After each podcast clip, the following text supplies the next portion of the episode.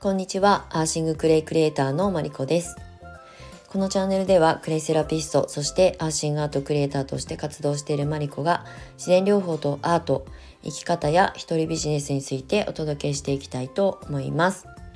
はい、えー、10月27日木曜日今日はちょっと午後の配信になりましたが14時半を今回ろうとしているタイミングでお届けしていきたいと思います。はいえーと昨日ですねあの前去年の夏至に今の団地に引っ越してく来たんですけどその前まで住んでいたお家の近所でねもう行きつけにさせていただいていたナチュラルワインのお店にね急に行きたくなってあのとことこってあの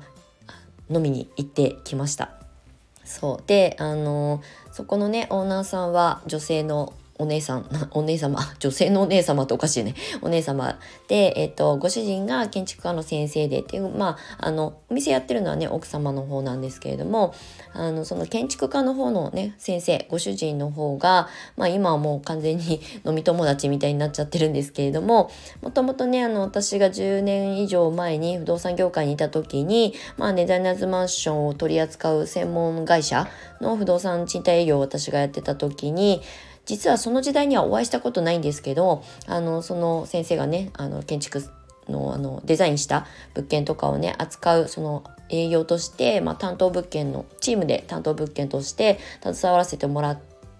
てはいたんですが実はその先生自体には建築家の先生自体にお会いしたことなかったんですが そのナチュラルワインに通い始めたらそこが点と点がつながったみたいな感じでね今はすごく仲良くさせていただいてるんですけれども。昨日ね一緒にあのワインをあの飲ませていただいてまたいろいろお話をさせてもらっていたんですけれどもなんかね SNS の発信のことについてあの舞ちゃん教えてよみたいなことであの LINE をねあのちょこちょこ送ってくださったりとか。で昨日はあの久しぶりにお会いしたのであの 実際メモ帳をね持ってきてあのちょっと聞きたいんだけど、まあ、あの私はその方にあの先生にねマリヘイって言われてるのでマリヘイ教えてよって言ってメモ帳を持ってねなんか飲みながら話を聞かせてとかって言ってまあ私のね SNS ってこんな感じですよ今ってみたいな感じでね私の拙い話を聞いてくださってたんですけどまあもうお酒入っちゃってるからあんまりねちゃんとしたレクチャーというかねアドバイスみたいなあの話はちょっと無理よとかって言いながらでもいいの。とりあえず今何を発信どこで何を発信したら面白いのか教えてみたいな。見聞かせてみたいなことでねあの一生懸命メモ取っててさもう還暦を迎えようとしているあの建築家の大先生なんですよもう実績をたくさん持ってるね。でもなんかすごく前向きなすごく素直に年下の私の話をね聞こうとしてくださるその姿勢はすごいかっこいいなっていうふうに思ったよって話からちょっとそれが前置きになるんですけれどもえっとね今日はあのノートに記事を、まあ、あの同時進行で書いてるんですけれどもあのね考えても出ない答えをずっと考えてる人が多すぎるっていうね。であのノートにもあの前段でね書かせてもらったんですけどあのキングコング西野氏の西野くんのあの Voicy をね今日の朝の配信分を聞いてたんですけどさっきクレイバスに入りながらね。でそこの本題とあの別の追伸で上がってたチャプターにまさしく今私がお話ししたタイトルコールみたいなやつが上がってるんですけれども本当にねあの考えても出ないんですよ答えなんて。こういうことやってみたいなとか例えば私の、ま、教室だとクレイセラピストに興味があるんですとかクレイに興味があるんですとかあのまあクレイだけじゃないですけど何々に興味があってでも今悩んでてとかあの例えばクレイセラピストを仕事にしたいだけどそれが本当に仕事になるのかちょっと不安ですとか悩んでますとかっていうあの DM をねたくさんいただくんですよね。まあ私の発信を見てくださってるからこそそういうあの悩み相談みたいなねあのメッセージをいただくっていうこと自体はすごくありがたいなっていうふうに本当に思ってるんですけどあのね考えても答えなんて出ないんですよ。そう本当にねすっごい長文で DM を送ってくださったりとかまあそれだけ真剣に考えて悩んでるんだなってことはもちろん私の方には伝わっているのでなんかあのそんなの時間の無駄じゃないっていうことではないんですけど本当にね考えても答えなんて出ないんですよね。そうあの過去にもねあのたくさんこう今あの昨日今日の話じゃないんですけどやっぱり SNS 特にインスタとかでね発信に注力して、まあ、やり始めて特化して発信し始めたその当初6年7年前ぐらいは本当まだクレイっていうもの自体のまあそれを仕事にしてる人たちの発信のあの、まあ、実績がないのでやっぱりたくさんすごいこう悩み相談みたいなものを受けてたんですよね。で、えーと、興味があるんだけどとかっていうところから始まってあとは今こういう私は事情で会社を辞めたいと思ってるんですとかあの子育て始まって働き方について考えてるんですとか悩んでますっていうあの DM をたくさんいただいたんですよ。まあ、読ませていただいて、まあ、そこに私が答えが出せるものに関してはこうじゃないかなみたいなことでねお答えさせていただいてたりしたんですけど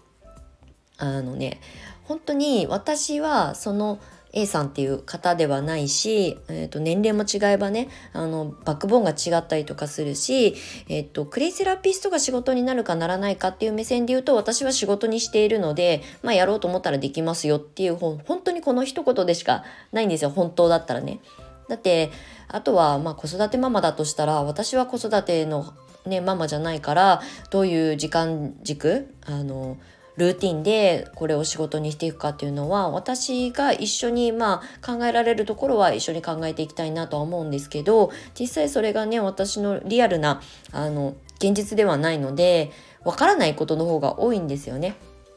まあほとんどわかんないことばっかりなんですよ。だから本当に子育てママでも仕事になりますかって聞かれてもうんまあ、そこに対しては本当に正直私自身の実体験の中にはないから分かりませんっていうのが正直な答えなんですよね。そうただそのクレイセラピストとかクレイを仕事にしたいっていうことの、まあ、その質問に関しては、まあ、やってる人がいるからできるよっていうなんかもう考えても出ない答え、まあ、特にそのえーと、その悩みをね送ってあの質問不安とか投げてくださる方のに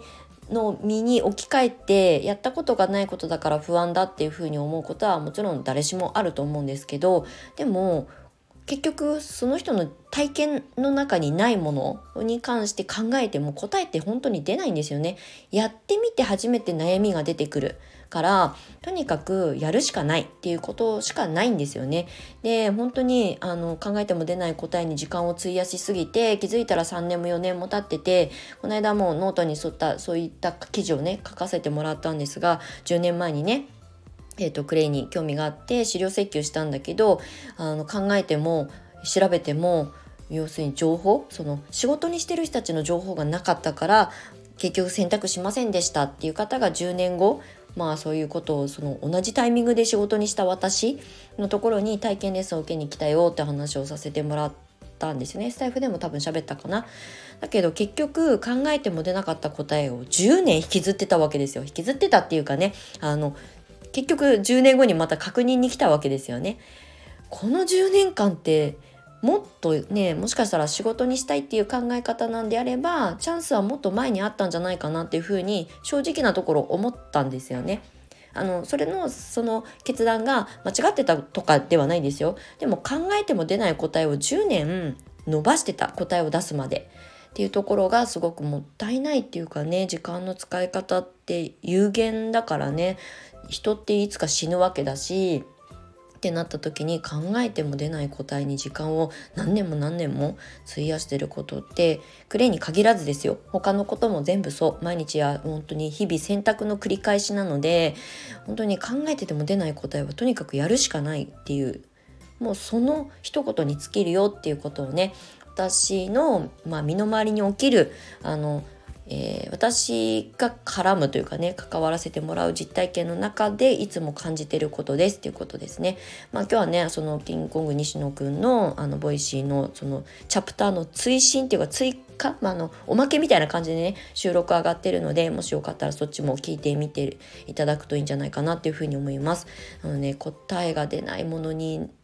まあ、時間をかけられるぐらい、うんまあ、時間の余裕っていうかその、まあ、今困ってないからきっと考える時間があるんでしょうねっていうところもちょっと辛口ですけどあのいつも私は思っています。はい。ということで、あの、今日はね、あの、他の収録を聞いて、私も、あ、いつもそんな風に思ってるよっていうことをね、お話をさせていただきました。はい。ということで、ちょっと若干辛口部分もあったと思うんですけれども、あの、まあ、毎日日々選択で明日があるっていうことを前提として生きるっていうことって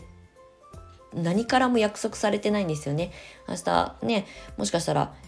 あの命絶えるかもしれないっていうことを常にいつも私は教訓として持って生きてます。これは友達が昔ね若くして亡くなってたりとかすることもすごく影響してたりとかするから余計なんだと思うんですけれども本当ねあの私たちの命っていつ何時どんなことが起きるかわからないと思うので本当にね考えても出ない答えに時間を割いて明日明後日とかね先延ばしする時間がもったいないんじゃないかなっていうふうに思います。でチャレンジしてみたら全然自分が想像してたこととはあの違うなんかいい意味でのキラキラした未来が見えるかもしれないからね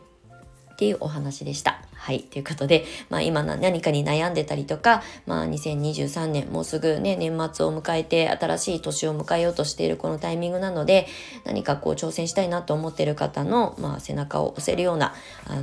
メッセージになってるかどうかわかりませんが、はい。なんか一つね、きっかけになるまあ、配信になったらいいなというふうに思って駆け足でお話をさせていただきました。はい。ということで、今日も最後までお付き合いくださいましてありがとうございました。素敵な、まあ、10月ももう終わりですしね、あの、残り2ヶ月、あの、恋のない2022年を締めくくっていきましょう。はい。ではまた次回お会いしましょう。アッシングクレイクリエイターのマリコでした。ではまた次回お会いしましょう。バイバイ。